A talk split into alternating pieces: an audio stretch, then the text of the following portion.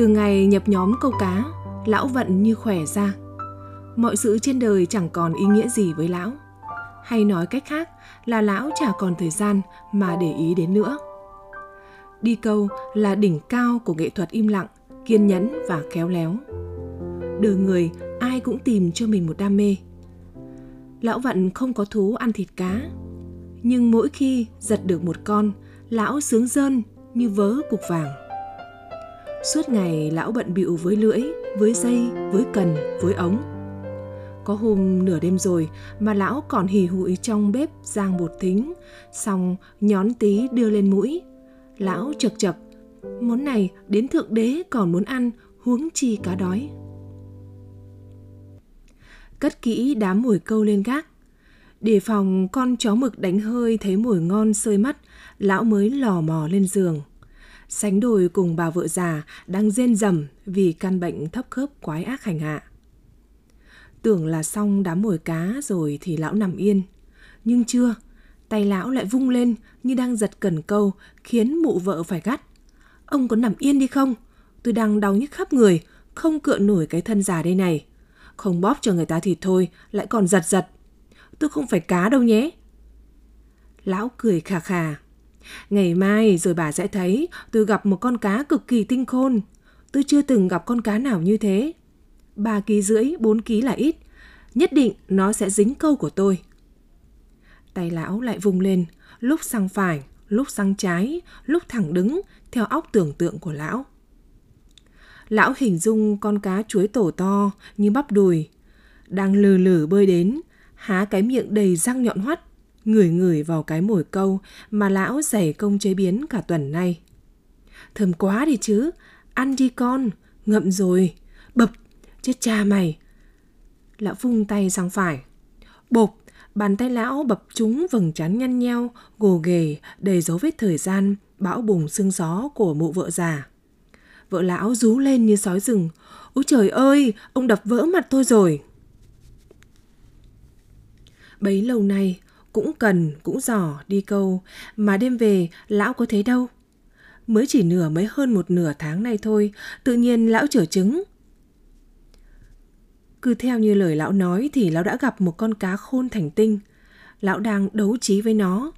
Nhưng cứ mỗi lần đối mặt, lão đều thất bại. Lão đã nhìn thấy cả hai con mắt có viền trắng xung quanh, điềm tĩnh và khôn ngoan khi nó nổi lên mặt nước nhìn lão. Đúng là giống cá chuối tổ, lão khẳng định. Giống này khôn và sống dai nhất trong các loài cá.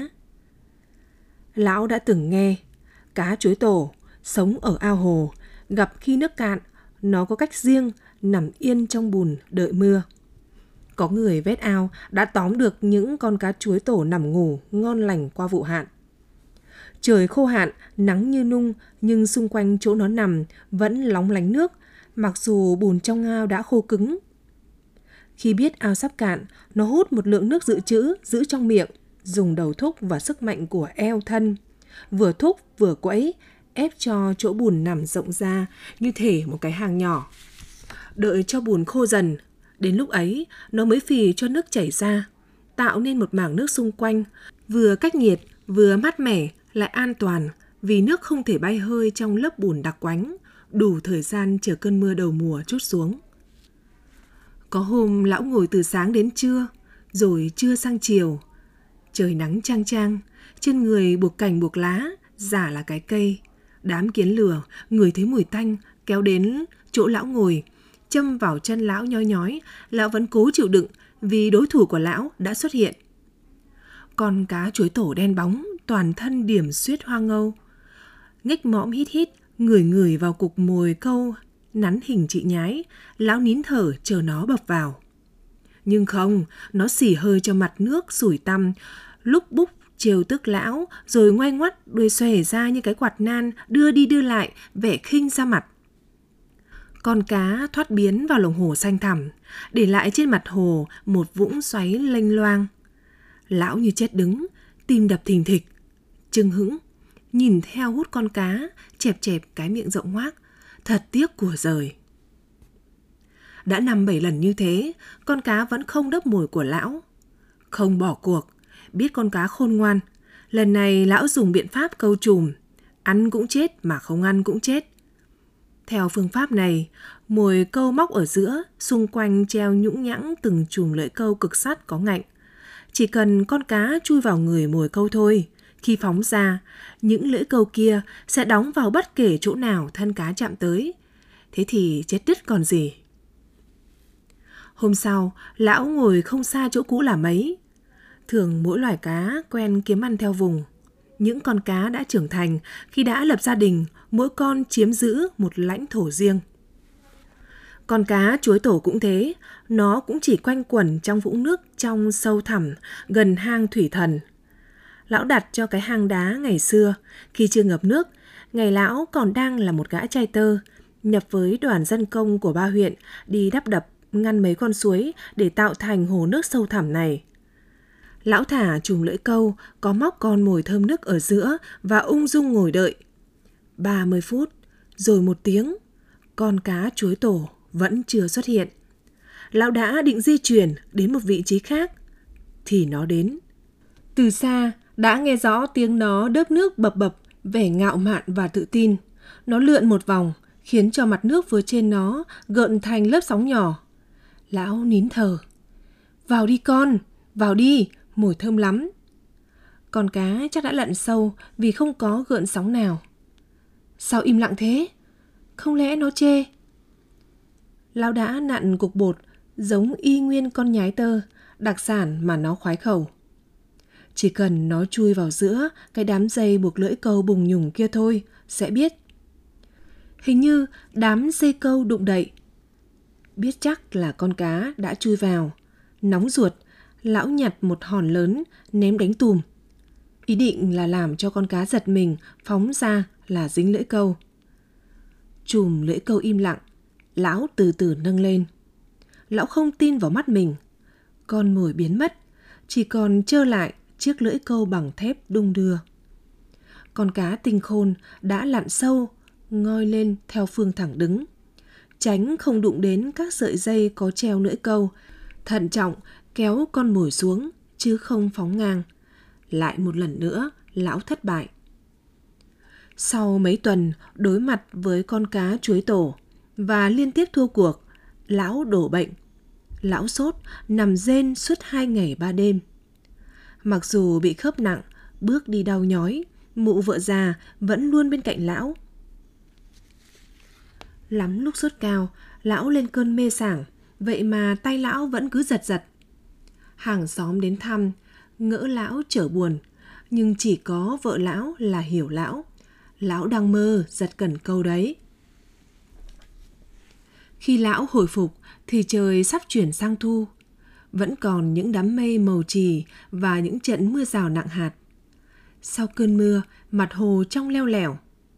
Nhớ nghề câu, lão lại theo bạn lên hồ. Lão trở lại vị trí mặt hồ bên hang thủy thần. Lão tròn mắt khi nhận ra con cá chuối tổ đã sinh hạ một đàn con. Trên mặt nước ven bờ, lắp nhắp hàng ngàn con cá chuối tổ con màu đỏ, nhỏ như đầu tăm, bám bơi theo mẹ, nhoi lên nhoi xuống như sao xa. Thì thoảng lại nghe tiếng bập bập của cá mẹ, đang đe dọa các con cá khác nếu có ý định đến ăn thịt những đứa con yêu của nó.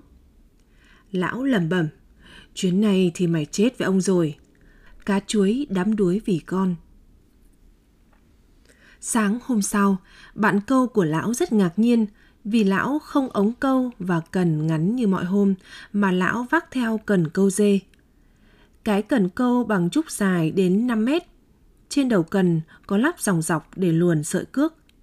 Lão kẹp cần câu vào đùi, tay phải cầm cần, tay trái ống câu móc vào lưng con nhái đang còn sống.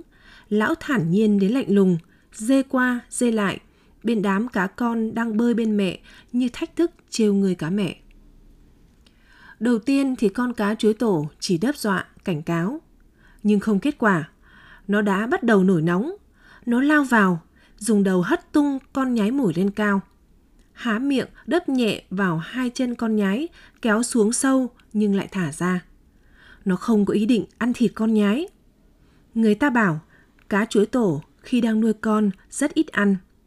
Nó muốn nhịn đói cho bản năng khao khát con mồi tăng lên, tạo thêm dũng khí và sức mạnh để khi đàn con nó bị tấn công, nó sẵn sàng lao vào, cắn nuốt bất kể con vật nào. Đúng là con cá chuối tổ đận này có vẻ gầy đi. Người nó dài ra, bụng thót lại. Nó thực hiện những động tác uốn lượn vòng vèo, lúc xa, lúc gần, rất điêu luyện.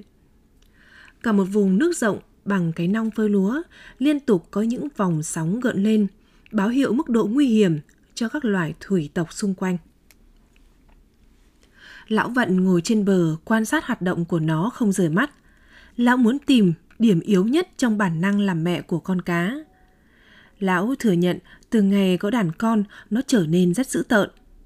Sự dữ tợn hung hăng có khi lại là một điểm yếu nhất của nó. Đến người mà còn nóng giận mất khôn nữa là. Được, biết thế đã. Lão vận ra về, trong đầu đã xuất hiện một âm mưu. Đêm hôm đó, lão lấy bột mì có tẩm bột củ nhóc. Củ nhóc là loài cây lá nhọn thân mềm, đặc biệt là gây ngứa. Lá của nó đã ngứa, củ còn ngứa gấp bội. Ai đã chót ăn nhầm phải loại củ này, chỉ có cách lột ra họng mới khỏi ngứa. Lão bùi đen con cá, cố tạo cho miệng con cá ngoác ra như đang đớp mồi. Một con cá chuối tổ con có đầu có mắt như thật. Người ta bảo uốn câu cho vừa miệng cá, đúng là vậy.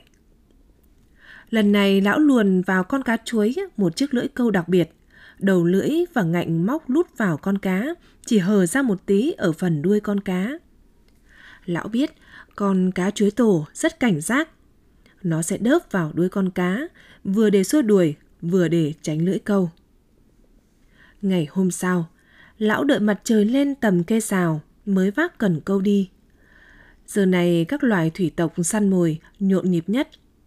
Lão nhón chân nhẹ nhàng, căng mắt quan sát. Kia rồi, mặt nước sủi tăm lắp nhấp, ánh lên màu đỏ của lũ cá chuối con.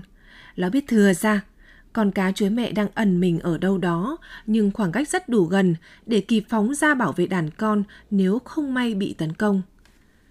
Lão nhẹ nhàng thả con cá mồi xuống và dê con cá phóng thẳng vào đám cá con. Con cá mẹ lập tức từ vị trí ẩn nấp lao ra.